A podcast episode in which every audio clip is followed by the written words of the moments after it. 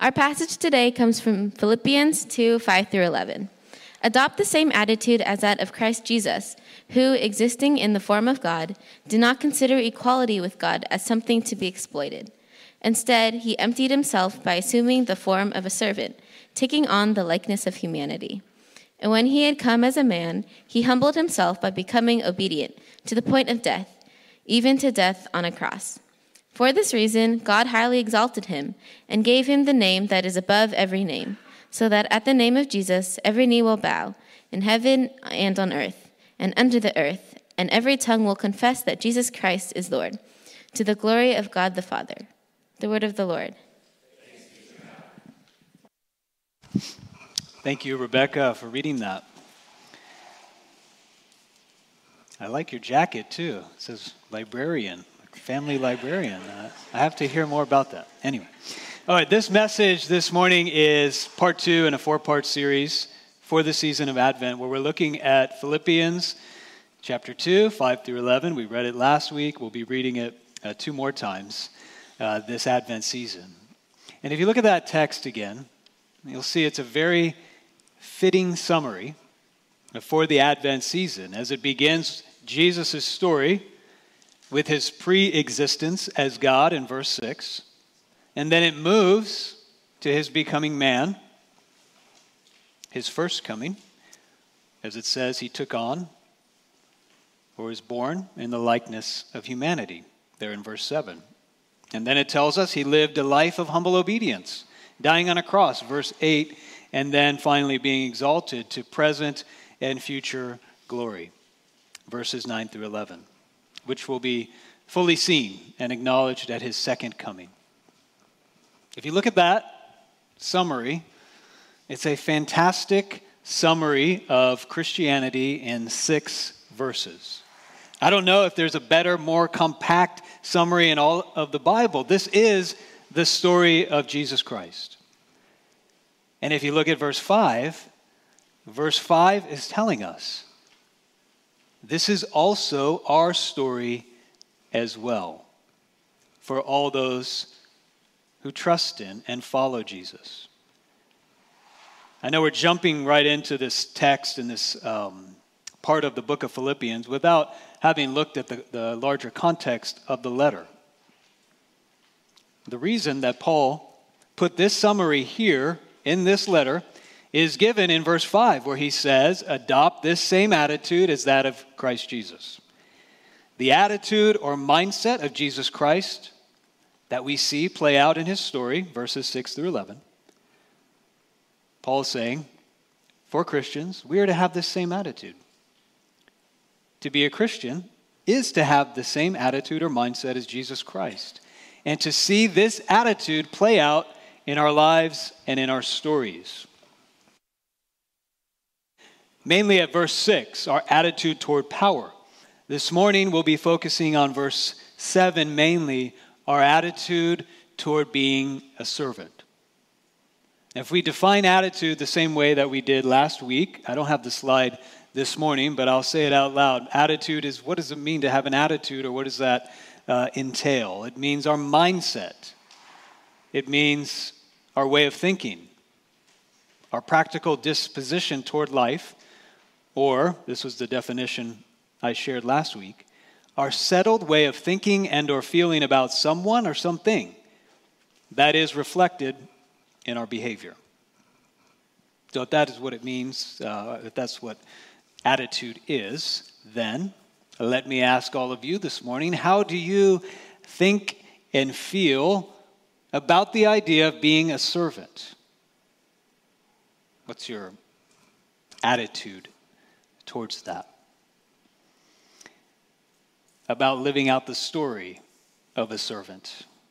Before you answer, notice I didn't say, What's your attitude towards serving other people or serving others or doing service? That's different. That's not exactly what this text says. It says, Jesus took the form of a servant in verse 7, which means the same thing that it meant back in verse 6 about Jesus having the form of God, meaning he was fully God. He was uh, in his being equal in every way, sharing all the nature and characteristics of God. So to be taking on the form of a servant means more than just doing acts of service, it means becoming a servant, which is a whole nother level altogether. As you're considering the question, how do I think and feel about being a servant? To make it even more unappealing or unattractive, as you're thinking about that, the word servant here in verse 7, if you have a different version, you'll see this, maybe more accurately should be translated slave. What would you think and feel about being a slave and reflecting the behavior of a slave? Even to say that, it's like, well, that, that's offensive to even bring that word into the conversation and to think about that, especially with our history here with slavery in our country. Most of us would say, my attitude toward that Toward being a servant? Toward being a slave? No. Nothing in me is drawn to that. Nothing in me wants to be that. That's the very polar opposite of what I want. I am resistant. I am opposed. I am refusing. I am repulsed by that. Like a magnetic force. Everything about being a servant, being a slave. I'm doing all I can in my life not to be that. If you're a Harry Potter fan, everybody wants a Dobby. Nobody wants to be a Dobby, right? But if you're a Christian, if you're looking at this text, what do we do with this passage? That's the question. If you're not a Christian this morning and you're here, we're so glad you're here considering Jesus. Why would you want to become one if this is what it means to be a Christian? And this is what we'll talk about this morning. I think using a couple uh, visuals and pictures will be helpful as we think about this. These visuals represent two attitudes, uh, two stories that play out. And if I could get somebody to turn that monitor on for me, I can't see what you can see. And we didn't get that turned on this morning. So the first one, we'll call it up and to the right. I'm going to stand down here for a second. Let's go to that slide. Is it there?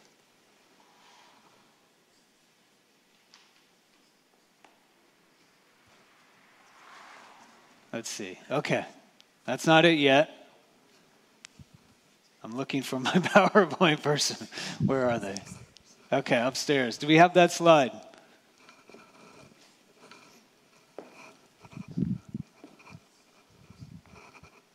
All right, maybe we don't. I'm going to do my best to describe this slide. And just a note for the folks up there um, maybe I didn't send them the right file. So we'll figure that one out. But just picture it. I spent so much time on PowerPoint making these slides. Man, dang it. All right, here it is. But they're very simple. So you have a graph, right? X and Y axis. And you have a line moving up and to the right in a very straight line just like that. Okay, that's basically the graph. We'll call it up and to the right. Our mind sort, this is our mindset toward how we want our stories to look, right? And sorry if you guys don't have it, don't worry about it. We'll, we'll do our best without it. Okay, I think maybe they'll see if they have that file.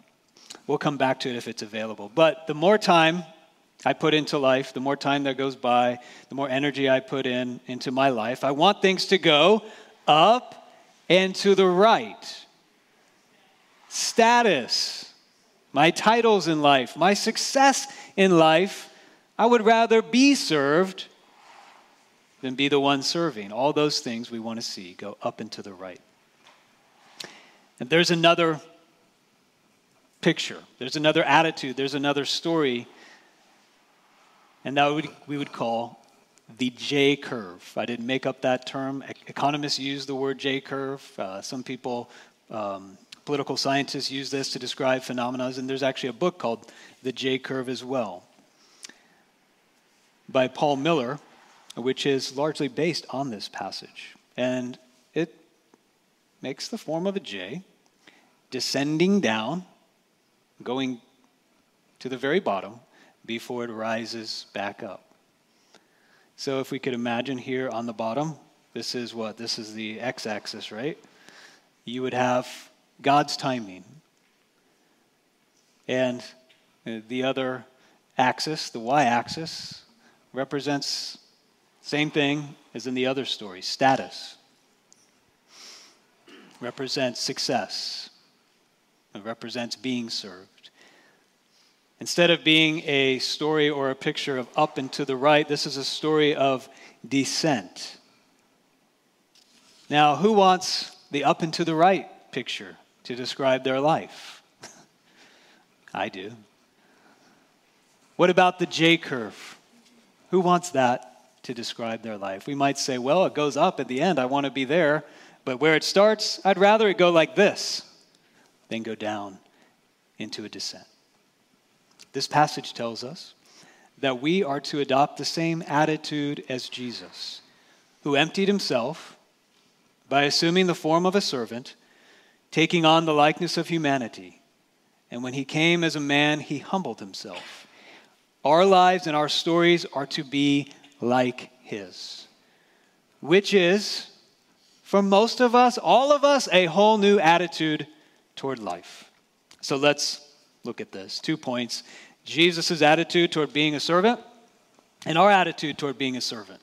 So let's first look at how this passage describes Jesus' attitude toward the things we want to see in our stories move up and to the right status, success, and being served. Jesus' attitude towards status. At Christmas time, this is the time where we talk a lot about Jesus, the Son of God, who became a little baby in a manger. And we sung, all the songs we sang this morning were about that, and that's very true. Jesus, the eternal Son of God, became human.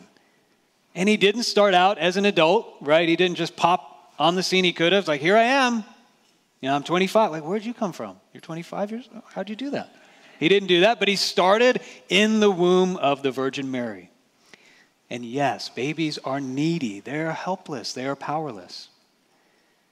So they are a picture of humility, but also babies are cute and we love to hold them. They're valuable, they are cuddly, and all that. So we can miss, when we talk about the baby in the manger, the full force of Jesus' descent unless we let this passage take us to a whole nother level. Yes, Jesus was born as a baby. Yes, Jesus became a man, but even more than that, he emptied himself by assuming the form of a servant, a slave. In becoming a man, he chose the place at the bottom. He took the status of the lowest class of human possible a slave. The Greek there is, is doulos. It's the word for slave, common word in the culture. No rights. He chose the lowest possible social location, the position of one who takes the orders, not the one giving the orders. He who was and is God and never stopped being God entered our history not as Lord, but as servant a person without advantages, with no rights or privileges, and servanthood to all.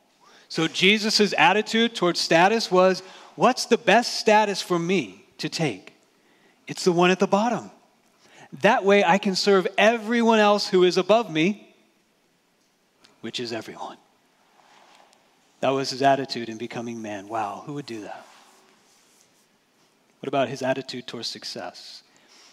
Verses 5 and 6 tell us that instead of using his power, his position, his privilege for his own advantage to get to the top and succeed, Jesus uses all these things as a servant to go to the bottom to succeed. It makes no sense to us. A servant is not a success. How is that possible? A slave is not anyone's idea of a successful life and career. But Jesus took the place of servant and slave as the only way he could succeed. He had every opportunity for success on the world's terms. He was tempted to take those opportunities. Others encouraged him, others expected him to become great, to be king. Up and to the right, Jesus. That's what we need to do his closest followers, his disciples, they expected him to take them up and to the right. Numerous times Jesus had to correct them, rebuke them, and tell them that's not my story. And for all those who follow me, that's not your story either. Do we have the slides or no? We don't have the slides. We do?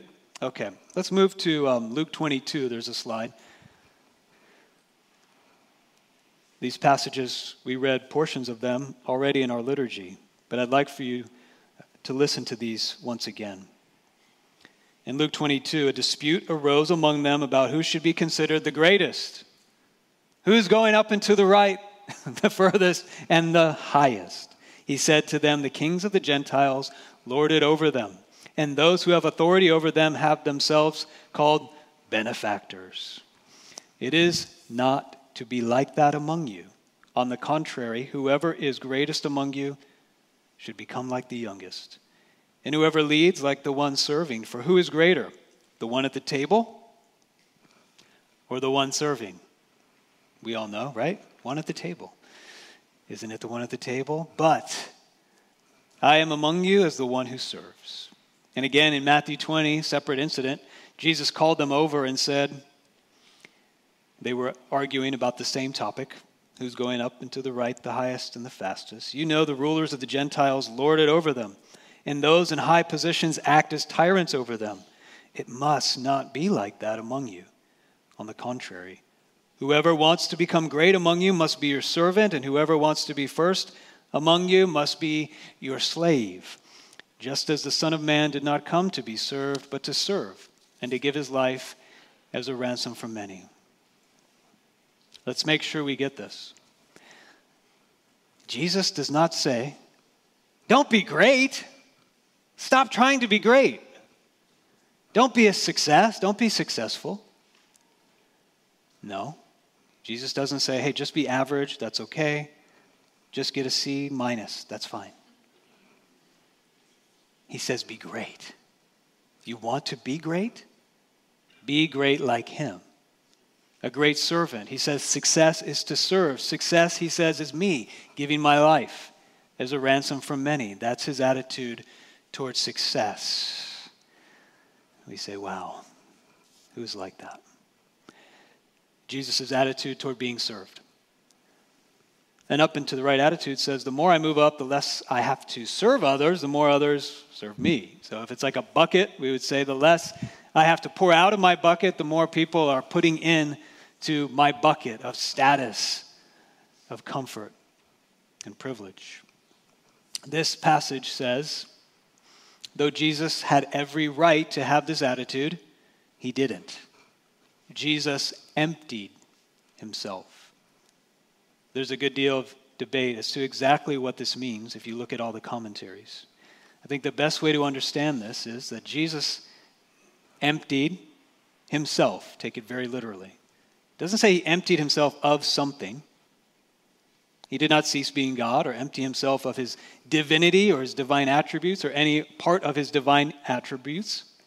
In the whole context, we see taking into account the phrase, assuming the form of a servant, it helps us understand what's going on here. It says he didn't empty himself of being God, but he did empty himself of his rights as God.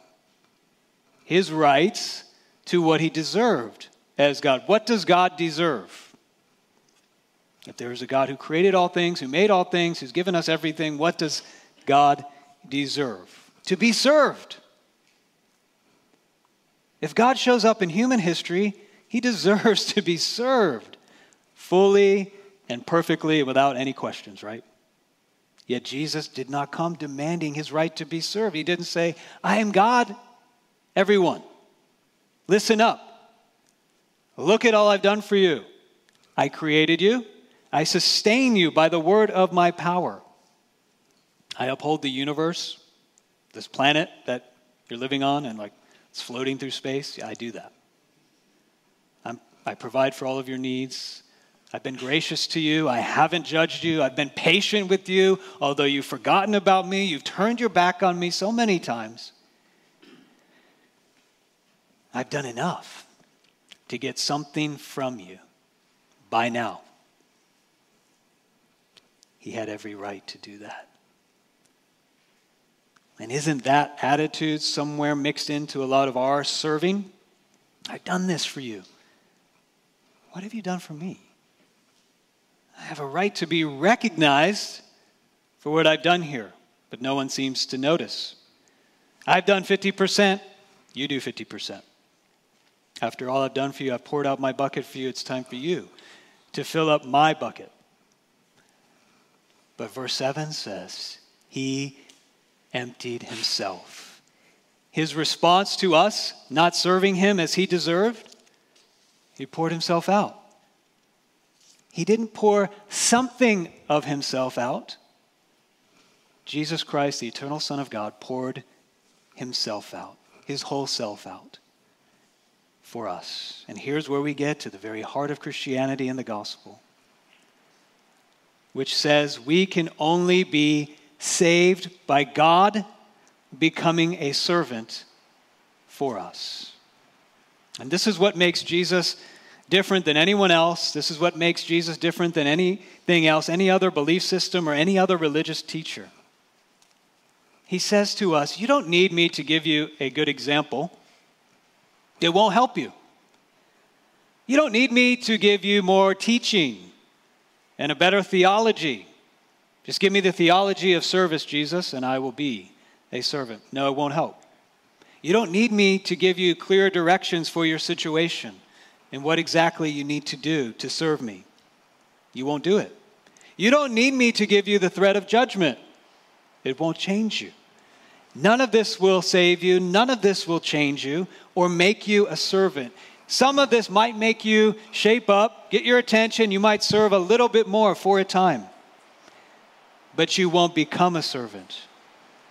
Only one thing can save you. Only one thing can rescue you from your sin and your selfishness and orienting your entire life around self. You need me to give you myself. Do you see how that humbles us? That takes us lower than any other belief system, any other message? Saying you don't need God to give you help, a little bit of grace. You don't need God to give you advice or a swift kick in the pants to get your act together, or a second chance, or a third chance, and then you'll do better. You need God to give you Himself. And in Christmas, what we are told is that this is what He has done in Jesus Christ. Jesus lived the life of humble obedience we should have lived. He died the death of judgment that we should have died for our sins and refusal to serve. And He gives us this life, and He gives us His death. He emptied Himself to fill us. And isn't that what love is? Isn't that what all genuine love is? It's saying to another person, I will be emptied so you can be filled. This is the attitude of Jesus toward us. This is the attitude of Jesus toward you. If your faith is in Him, you can know that. You can count on that. This is the posture and attitude of Jesus. To allow someone to give you everything means you have nothing to give, right? You have to be broken of your attitude that you can do it, that you can contribute something, that you can do something. The gospel humbles us by telling us not only do we not get what we deserve, we get what we could never deserve through any effort, merit, or work of our own. We get the very self of Jesus Christ, the one who loved us and gave himself for us. It's only this that breaks the heart of pride that is centered on self and takes us beyond just doing service, doing acts of service, to becoming a servant. So let's talk about that for a moment. Our attitude toward being a servant. When there's conflict, maybe in, around you in your workplace or in your home, conflict between you and other people. When there's a disagreement that you're in, there's a division between people and you're part of that. When it seems that no one is interested in understanding your rights, your side of the story, when it seems like everyone is just interested in getting their voice heard, but not wanting to hear you. This is when taking the attitude of a servant is the most difficult and yet the most important. And all that that I'm describing is the situation Paul was writing to in Philippi. And I think all that I'm describing right there in that, in that short description is the world and the culture we are living in right now.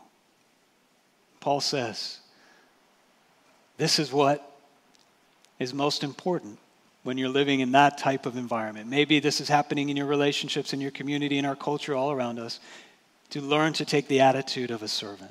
So let's look at this new attitude the gospel gives us toward the three things we want to see go up and to the right in our stories. The gospel gives us a whole new story to live into. One, a new attitude towards status. Status equals servant. You know, when, when you're in a company and somebody tells you their title, you get an idea of where they stand, you know, a company or where you are um, in your place of work. You get, there, you get a sense of your status in the company. And the idea, is, if you work for a certain company, is over time, you want to go up and to the right. You want to have a higher status and a higher title, right? Higher up the org chart.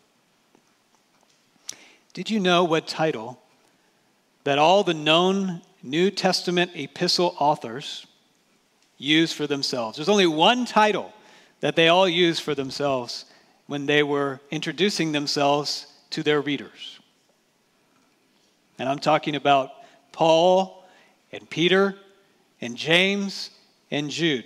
We don't know who wrote Hebrews, but all these letters of the New Testament, these are the authors. They all use the title servant. Doulos, bondservant or slave. The slave of God, the slave of Jesus Christ. I never even realized this until this week. Paul started this letter, Philippians 1 1, with that same title. He said, Paul and Timothy, servants of Christ Jesus. Not Paul the apostle, called by Jesus, author of more epistles than anyone, starter of the most churches. No. Peter, not, well, one of the closest three disciples to Jesus, leader of the early church. No, servant. John, in the book of Revelation, not, I am the one who Jesus loved. Everyone. He did use that title for himself elsewhere. He said, servant. James and Jude, not, yeah, those, those guys were cool, Paul and John and everybody, but Jesus' brothers here, you should listen to us. No, they all use servant, doulos. They all chose that status. It's a powerful illustration of how each of them saw themselves. Their title, their main title was that of servant. Wasn't just, I'm somebody who serves with some of my time, with my extra time. No, everything I do is service. I am a servant. So for us, whatever, whatever other titles or status we have, we have none as great than Son of God, like Jesus had. And Jesus chose this title. So we use those titles, we use our place of status. We live out those titles, whatever they may be husband, wife, mom, dad, boss, manager, director, teacher, doctor, as servants. This is our primary status. A servant of Jesus Christ, the one who served me. What about our attitude towards success? There's a whole new attitude here in the story of Jesus. Success equals emptying and entering. Have you ever flown first class in an airplane? Some of you? I have a few times. It's, it's really good. It's really good.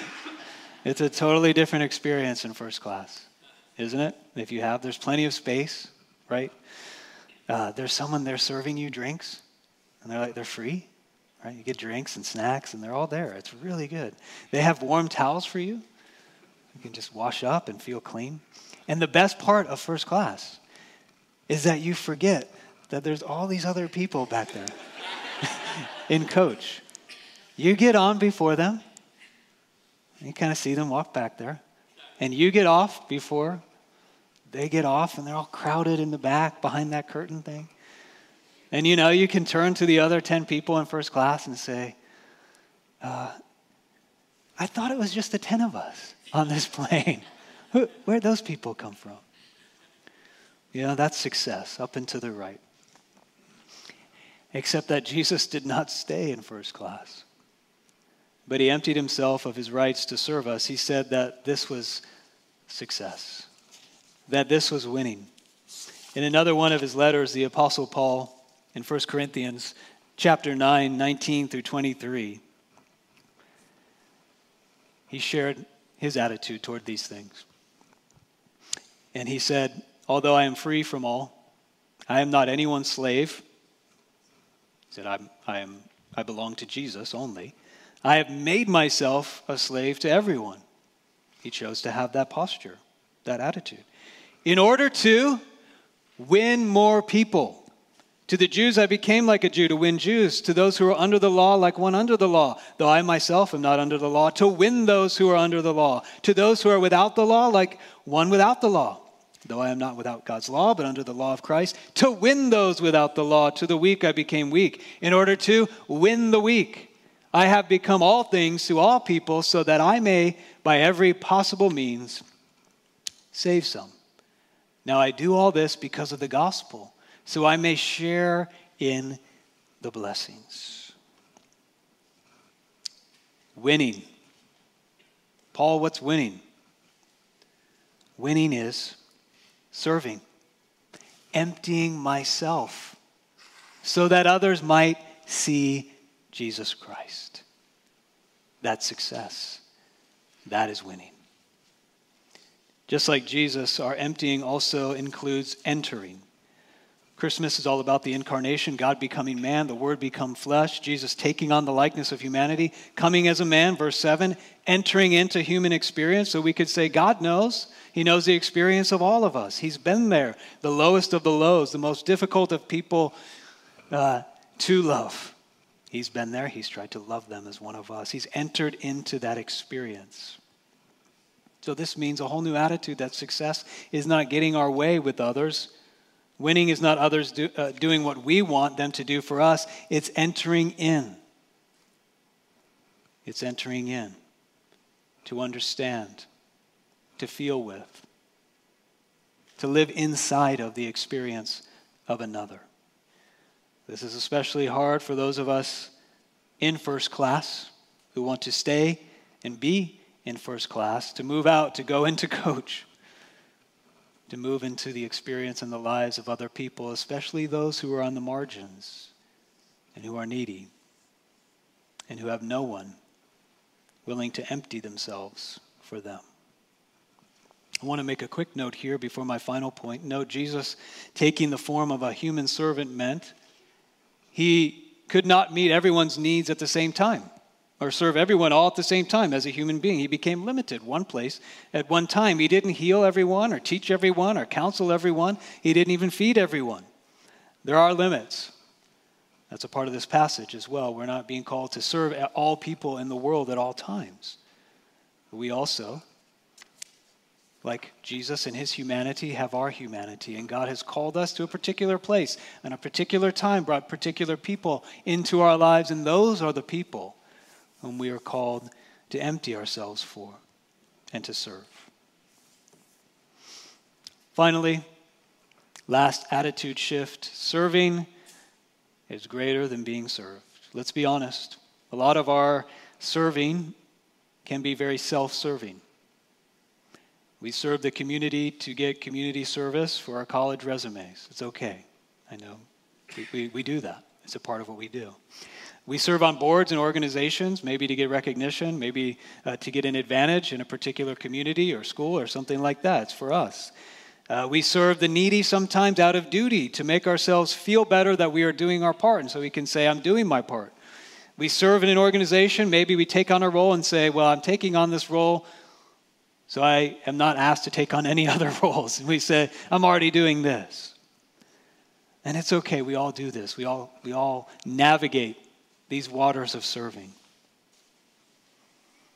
But when that's happening in our lives, our serving is really us seeking to be served.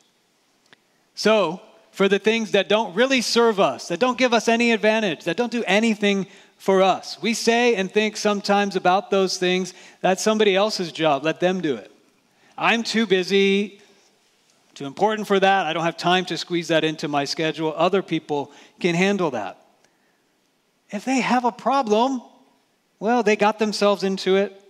They will have to find their way out of it. I'll only serve those who can give me something back in return. Friends, if this was Jesus' attitude, we would be lost. We would be without hope of restoration to God and restoration to what God made us to be. But thanks be to God, this was not Jesus' attitude. He became a servant, he emptied himself for us, being humbled, even to the point of death on a cross. Why? Well, Jesus became a servant so God would be known for who he is the giving God who gives himself to us, even though we don't deserve it, the gracious God that loves us and seeks to fill us up even in our sin and brokenness. This is why Jesus served, so we would know God for who He is and we would glorify God for who He is. And it's the same for us. This is why we serve. This is our new attitude. Not so we can get something out of it, but so others might get a glimpse and a taste of who God is and the love of Jesus Christ. Let's pray that God would give us the strength to do that. Father, we thank you for this passage. We thank you that you decided to serve us. Without that choice, without that decision, without that descent, we are lost and we would be without hope. And so we are grateful, remembering that it was nothing that we did that brought Jesus down. There's nothing we can do. to earn our status, to be successful in reaching you.